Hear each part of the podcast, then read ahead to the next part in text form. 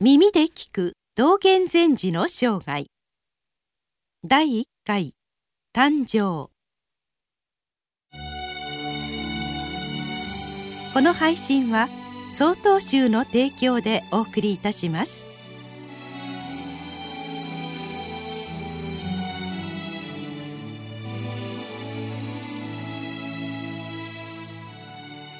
曹洞宗の大本山永平寺を開かれ、我々が皇祖様と仰ぐ道元禅師は鎌倉時代の初め、京都でお生まれになりました。その日は正治2年、西暦1200年旧暦の1月2日、現在の暦だと1月26日であったとされています。源頼朝が征夷大将軍に任じられ、鎌倉に幕府を開いたわずか8年後ということになります。ご両親ですが、父親については内大臣の位まで上った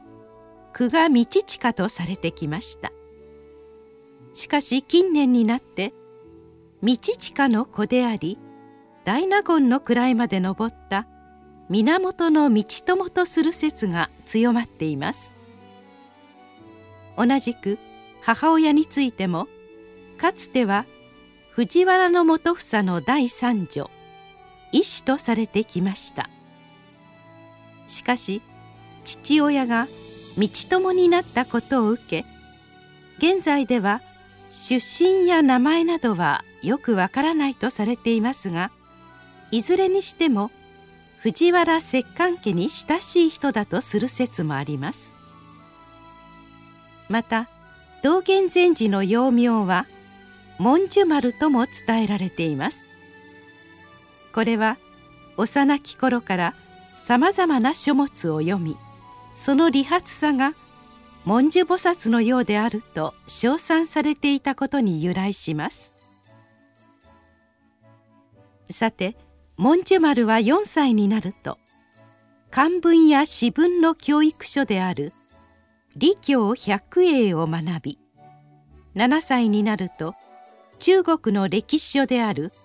春秋左氏伝を学ばれました。同じ頃には中国最古の漢詩集を学び、自ら漢詩を読んで父親に献上しています。ところがこの幼少期に文殊丸の人生を変える大きな出来事が起こります。母の死です。永平寺の初代から3代までの伝記を記した文献である三祖行合記によると、文殊丸の母親はご懐妊された際に空からこんな声が聞こえたと伝えられています。この子供は500年もの間、誰も肩を等しくすることがないほどに優れた聖人となるだろう。そしてこの日本に正しい仏法を建立するであろ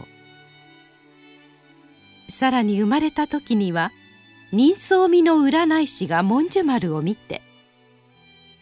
優れた聖人が誕生する時にはその母の命は短命だとされます。7、8歳の時にお母様は亡くなるでしょうと予言されたのです。そして上元元年、西暦1207年8歳の時、文殊丸の母は病気で倒れ、その年の冬に亡くなってしまいました。まだ幼かった文殊丸ですが、母に手向けた線香の煙が空に立ち上っては消えていく様子に、人の世が無常であることを深く悟られたのです。母の死後、文殊丸は松戸の禅城閣藤原基房に養子として迎えられました。基房は一時は摂政の位にまで上ったものの、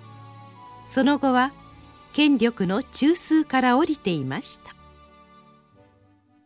しかし元房は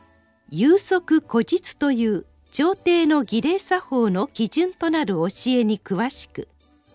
権力の座から降りてもなお重鎮の扱いを受けていたのです。また当時文殊丸の生家である村上源氏はまだまだ勢力が盛んでしたので、その家へのつながりを求めて養子にされたのでしょう。その元房は文殊丸の才能に感じるところがあり、自ら知っているさまざまな知識を伝授しました。そして朝廷に入れ、貴族として歩ませようとしたのです。ところがすでに母を亡くしていた文殊丸は、世俗の政治にではなく仏教に関心を持っていました。仏教書である苦舎論などを熱心に学びながら、出家への思いを強めていったのです。その後文殊丸は出家を望む気持ちを抑えきれず、比叡山延暦寺で出家します。しかし出家し仏教を学んだがゆえに、大きな疑問にぶつかることとなります。それはまた次のお話。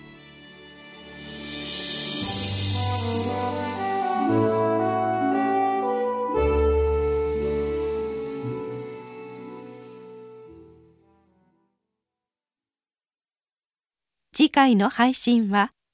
12月10日です。